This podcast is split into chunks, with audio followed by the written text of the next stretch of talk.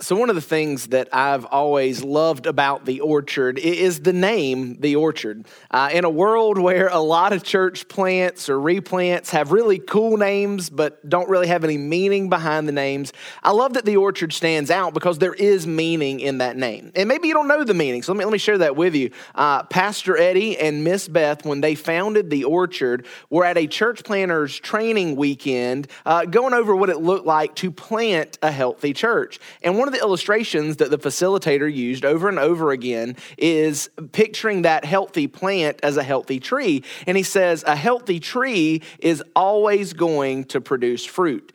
Well, at some point throughout that weekend, as Pastor Eddie kept hearing that illustration over and over, a thought dawned on him. And this is what the thought was He said, If you plant a tree, you get the fruit that a tree produces. But if you plant an orchard, you could get the fruit that an orchard produces. And right there, in that thought, our church found its identity. From the very beginning at the orchard, it's been all about the fruit. And I love that from the very beginning, it's always been bigger than us. That's who we are. That's the orchard. Now, this year at the orchard has been a transition year. And next year, the orchard is stepping into a brand new season. Maybe this is a good place for me to pause to introduce myself if we haven't met before. My name's Chip, and I'm one of the pastors here at the orchard. And this time last year, our church voted that I would become the next lead pastor at the orchard starting in January of uh, 2022. And so, what I want to do today and over the next few weeks is share with you, I think, the vision that God's laid on my heart for us as a church as we move forward into this new season.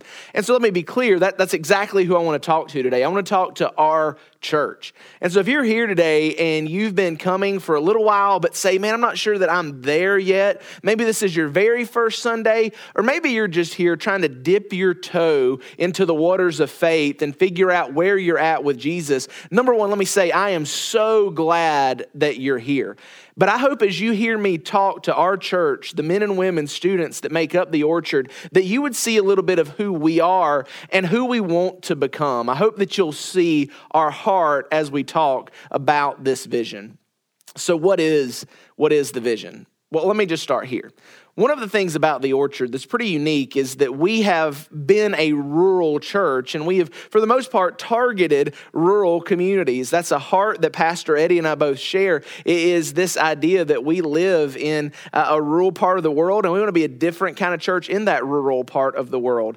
And so if you look at that rural part of north central Florida, really to the uh, east of Tallahassee, to the west of the greater Jacksonville area, and from Marion County north in those 14 rural counties, there's about 700,000 people that make up our family, our friends, our coworkers, our classmates that live inside of those 14 counties that really are the buckle of the Bible Belt.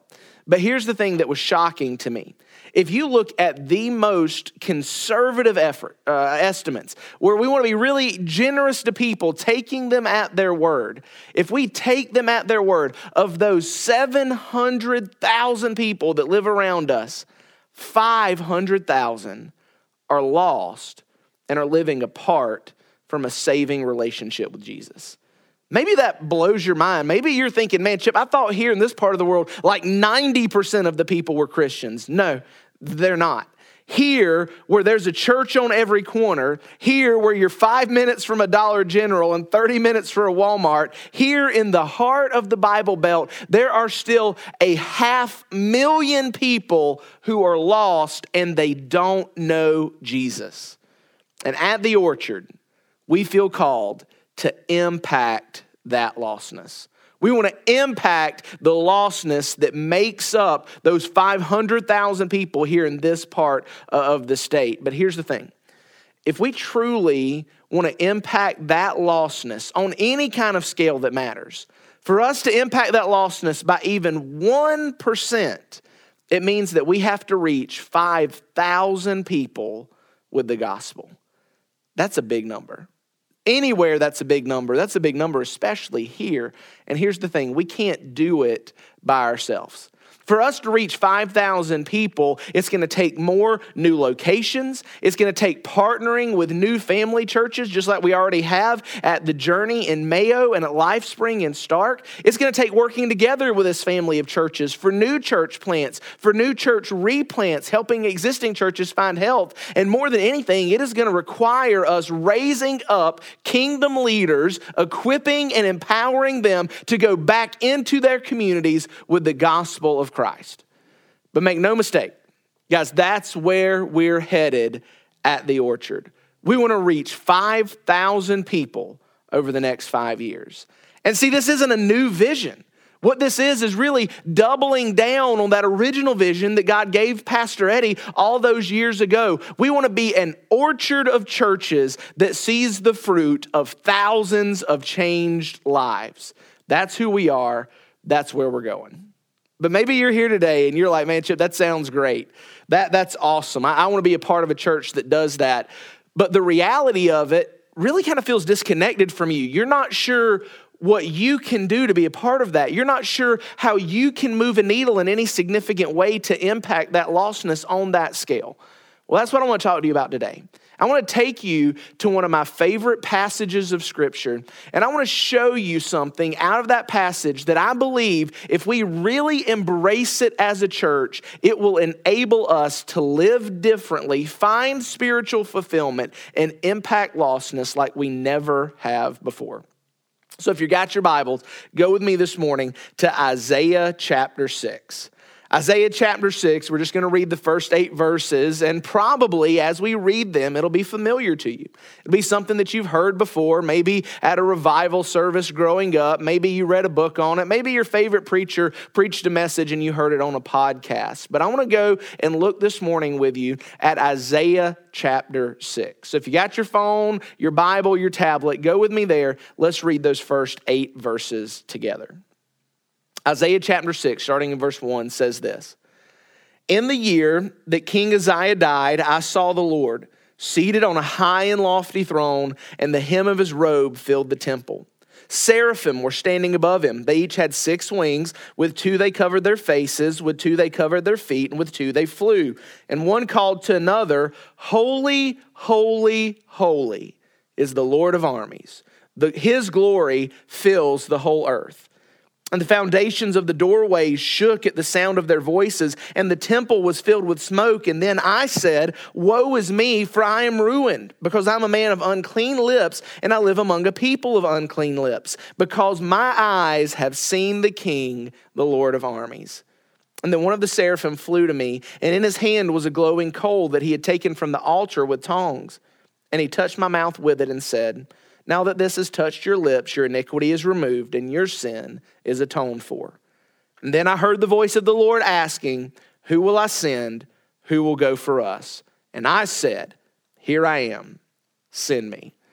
Well, obviously, this is an incredible passage. You know why it's one of my favorites and why people go there all the time. It is a powerful image that really stirs us emotionally and spiritually as we read it. We read of Isaiah the prophet, and he's probably in the temple performing uh, sacrificial duties. And as he walks into the temple, he gets this vision. And what vision does he see? But he sees the Lord himself. And where is the Lord? It says that he is seated on a high and a lofty throne. That's important. That's significant. And I think it is even more important and significant when you understand the cultural and historical context that Isaiah was living in. See, Isaiah begins chapter 6 by saying that all of this took place in the year that King Uzziah died. That's probably not a big deal to you, but for Isaiah it was. King Uzziah was a well respected king who had brought a lengthy and stable rule to the nation. And when he died, it turned his country into a political battlefield where there was social and cultural upheaval and turmoil. And maybe that sounds familiar to you today. But what's important is that in the middle of all of this, Isaiah sees a vision and he sees the Lord seated on a high and lofty throne.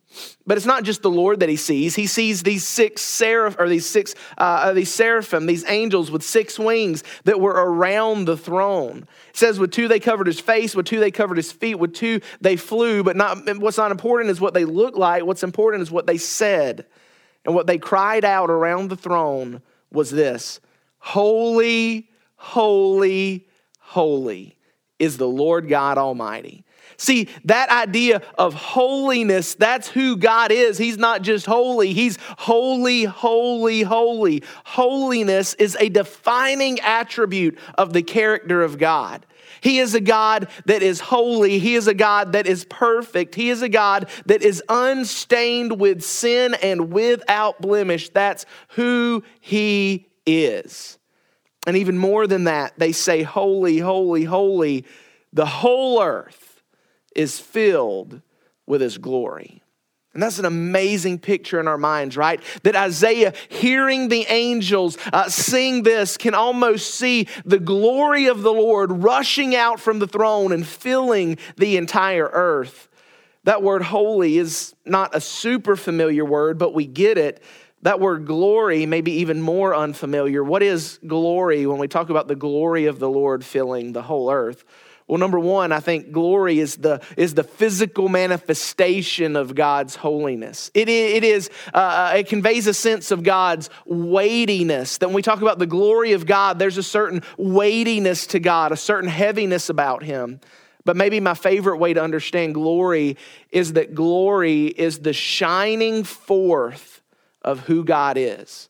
And it's that glory, the shining forth of who God is, that goes through the throne and fills the entire earth. And this is what Isaiah sees. He sees this holy Lord seated on his throne. He sees his glory rushing to the ends of the earth. And when Isaiah sees it, he's undone. He, he's ruined. Look at what he says. He says, Then when I saw this, I said, Woe is me, I'm ruined. See, after clearly seeing who God is, Isaiah gets a clear picture of himself and who he is. I think this is so important because Christians are so often guilty about pronouncing woe on others. Woe on you, you sinner. Woe on you, you hypocrite. Woe on you, you pagan. But when Isaiah sees the holiness of God, when he sees the glory of God, he sees himself first. He says, Woe is me.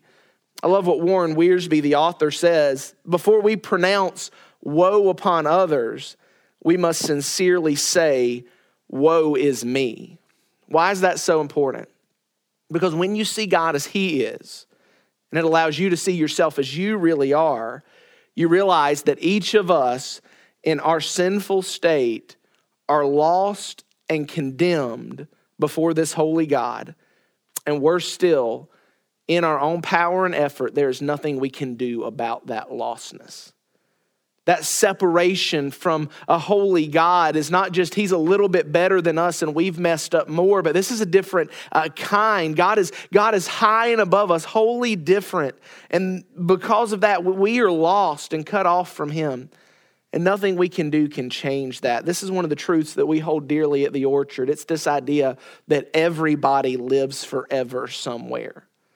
That's what lostness means. That those who leave this life apart from Christ, still in their lostness, are going to live forever separated from God in a place of agony and darkness. That's why woe is me. But yet, this holy God doesn't leave Isaiah there in his lostness. He sends an angel, one of the seraphim, to take with tongs a glowing coal from the altar. Now, what's interesting is another way to translate that word glowing coal is a living coal from the altar. And he takes that coal and he touches Isaiah's lips. And as that coal touches his lips, the angel says that your iniquity is uh, gone, your, your sin is atoned for. Guys, this living coal is a picture of Jesus who doesn't leave us in our lostness, but comes to us to cleanse us and to purify us from our sin. He is that living sacrifice taken from the altar to save us in our lostness. And here's what I want you to hear, guys any mission, any vision we have as a church must be rooted in this. It's got to be. Before we go out and talk about where we want to go and what we want to do and what this new season at the orchard looks like, we've got to catch this vision. See, until we see the glory of the Lord and until we desire to see it spread throughout our homes, our workplaces, our schools, our ballparks, our communities, until we see that, we're not going to engage in the mission. Until we feel, listen, until we feel the weight of that lostness that surrounds our communities, the weight of the lostness of our family, our friends, and our neighbors, until we realize that as good a person as they are, that they have no hope for eternity uh, in and of themselves, we will never point them to the hope found in the living sacrifice of Jesus for their sin. See, we've got to see that. We've got to see God in his holiness and glory. We've got to see our neighbors in their lostness, and we've got to see the hope that is found in Jesus. That's where it starts. And when we see these things, that's when the mission falls into place. See, after Isaiah sees God on his throne, after he feels the weight of lostness, after he finds the hope in Christ, it's there that he hears the call from the throne Who will I send? Who will go for us? And immediately Isaiah recognizes that this is the call that he's been made for. He doesn't hesitate. Here I am, send me. Now I know that this may seem pretty far removed from where you are right now. I know that with kids uh, to get to practice, with groceries to be picked up, with bills to be paid, with gas skyrocketing through the roof, this really might not be on your radar right now, but I want you to lean in and, and hear me really quickly. Hear me when I say this embrace your calling. Embrace your calling. Look, you're, you're not Isaiah. I'm not saying that you ever will be, and probably you shouldn't be. But what I am saying is that, like Isaiah, I'm 100% certain that God has a calling on your life. For all of us who know Jesus as Savior, there's a general calling on our life. If you are a Christian, if you are a follower of Jesus, there is a calling on your life that is at least loving God and loving others. That calling includes worshiping Him. That calling includes growing deeper in your faith. That calling includes sharing and serving others. But I want to go deeper than that. You see, I believe that there's a specific calling on your life. I believe that God has uniquely designed you with gifts and abilities, with talents and opportunities, that He has placed you where you are so that in a specific and unique way, God is going to call you to join Him in His mission here on earth. That's the calling I want you to find. That's the calling that I want you to embrace. Embrace your calling. See, I get it. That sounds good. Chip, I'd love that, but I don't see that. how can I do that?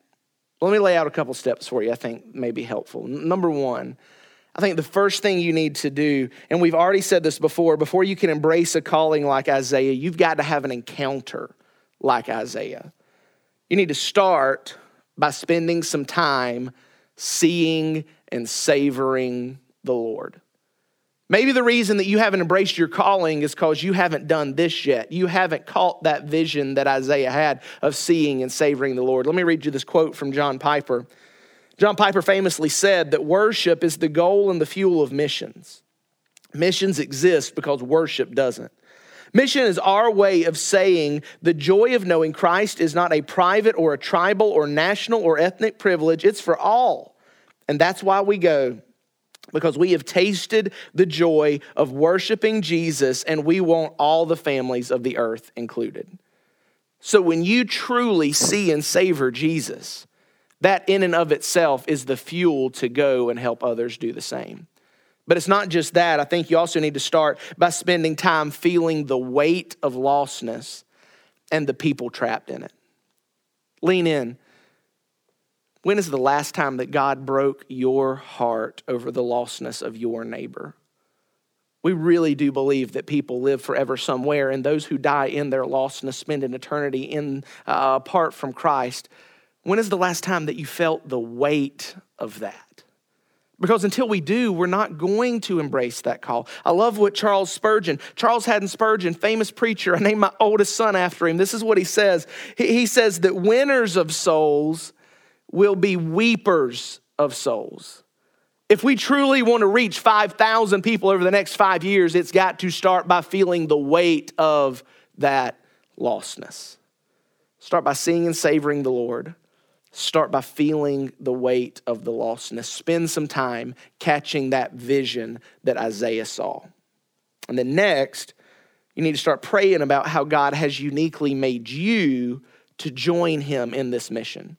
So maybe there's some questions you need to ask yourself. What are your talents? See, before you were saved, you were given natural talents as gifts from the Lord. What are those? How can you use those in mission? After you were saved, if you know Jesus as your Savior, you've not just been given talents, you've been given spiritual giftings. What are those? How could God use that in His mission? How about this? What opportunities are in front of you right now? Like, what open doors has God placed in front of you at your job, at your school, in your home? Another one, kind of the flip side of that, where has God blessed you in the past? Where have you served? Where have you worked that you've seen God bear much fruit through your efforts? And maybe mo- most importantly, how about this? What are you burdened over? Like, what do you feel a burden about that you can use to join God in that mission to, to go after that burden? And let me be clear, that may seem like a weird question because you're thinking, well, Chip, what does that mean? Should I catch a burden for the media ministry? Should I catch a burden to change diapers in the nursery? No, listen, what I'm saying is that your calling is so much bigger than finding a place to sign up and serve on Sunday morning.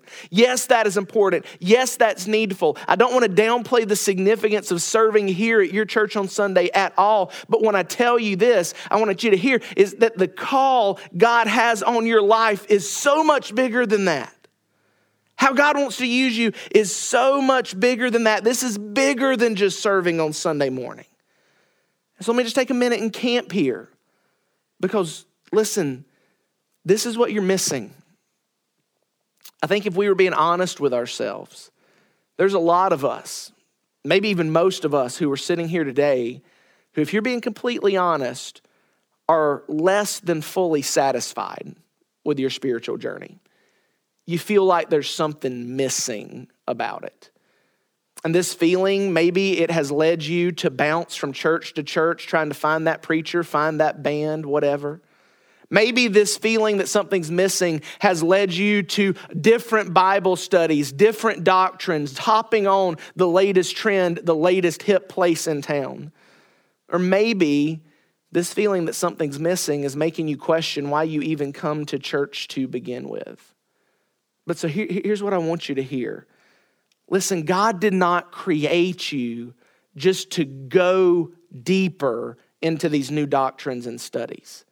God did not bring you into his church just so that you could make friends to hang out with on Friday nights. And Jesus didn't save your soul so that every week you could take one hour and feel recharged because of a great experience.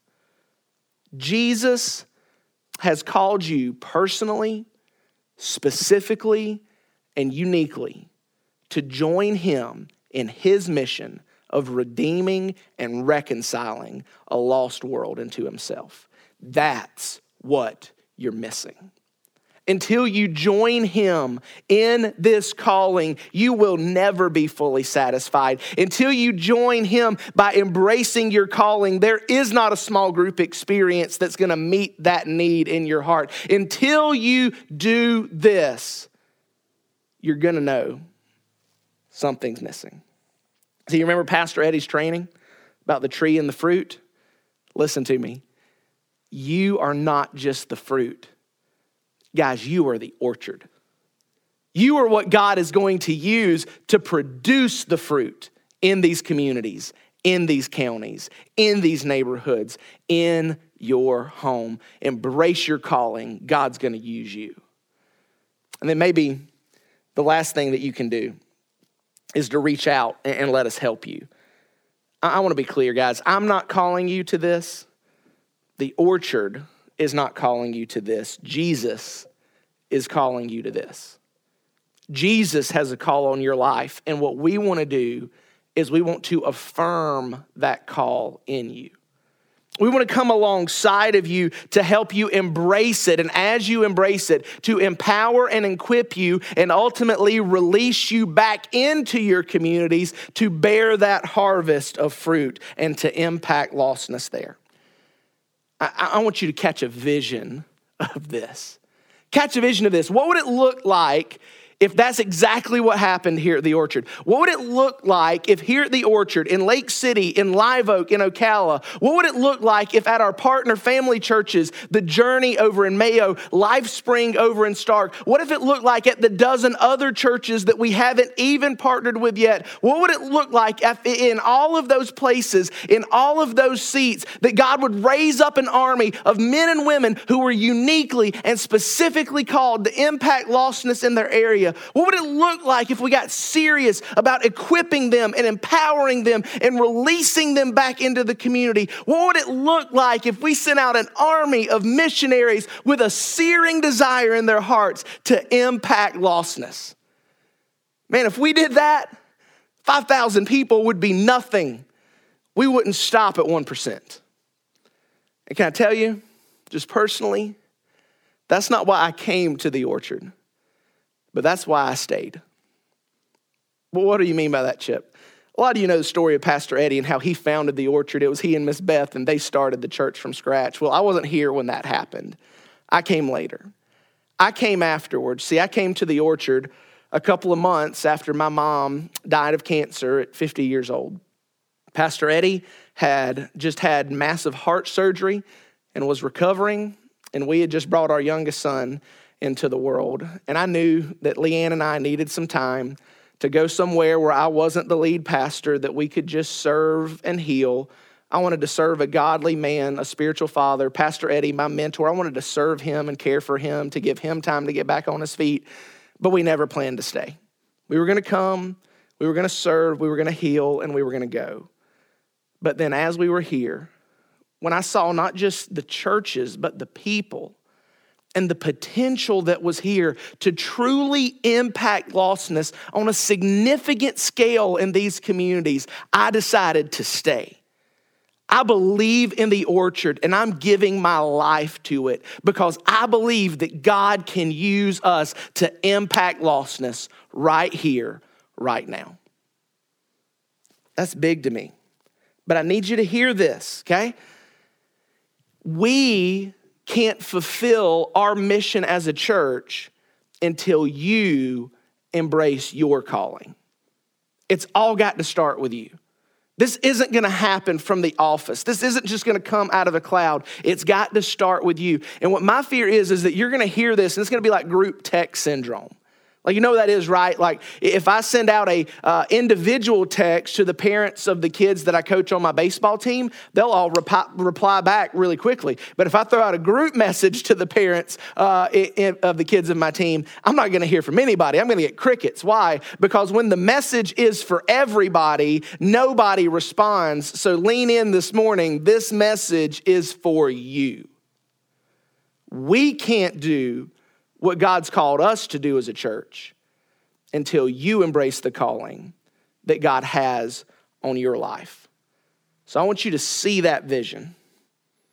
I want you to feel the weight of that lostness. I want you to hear that calling and embrace it. And here's what I know if you can go from here today and do nothing differently, then you need to ask yourself Have I really seen the Lord? Do I really feel the weight of that lostness? Because I'm 100% sure that when you see it and when you feel it, there's no choice left. All you can help but say is, Here I am. Lord, send me. Let me pray for you. God, I just pray that you would help us catch this vision that Isaiah saw a vision of your holiness, a vision of your glory. God, I pray that you would help us feel the weight of the lostness around us. God, I pray for the men, women, and students who are listening this morning that you would just give them a clear and definite sense of the call that you've placed on their life to join you in this mission of impacting lostness right here where they are. And God, I just pray as simply as I can that you would let us at the orchard be a part of your plan to spread your glory to this part of the world. God, use us to impact lostness, we pray. In Jesus' name, amen.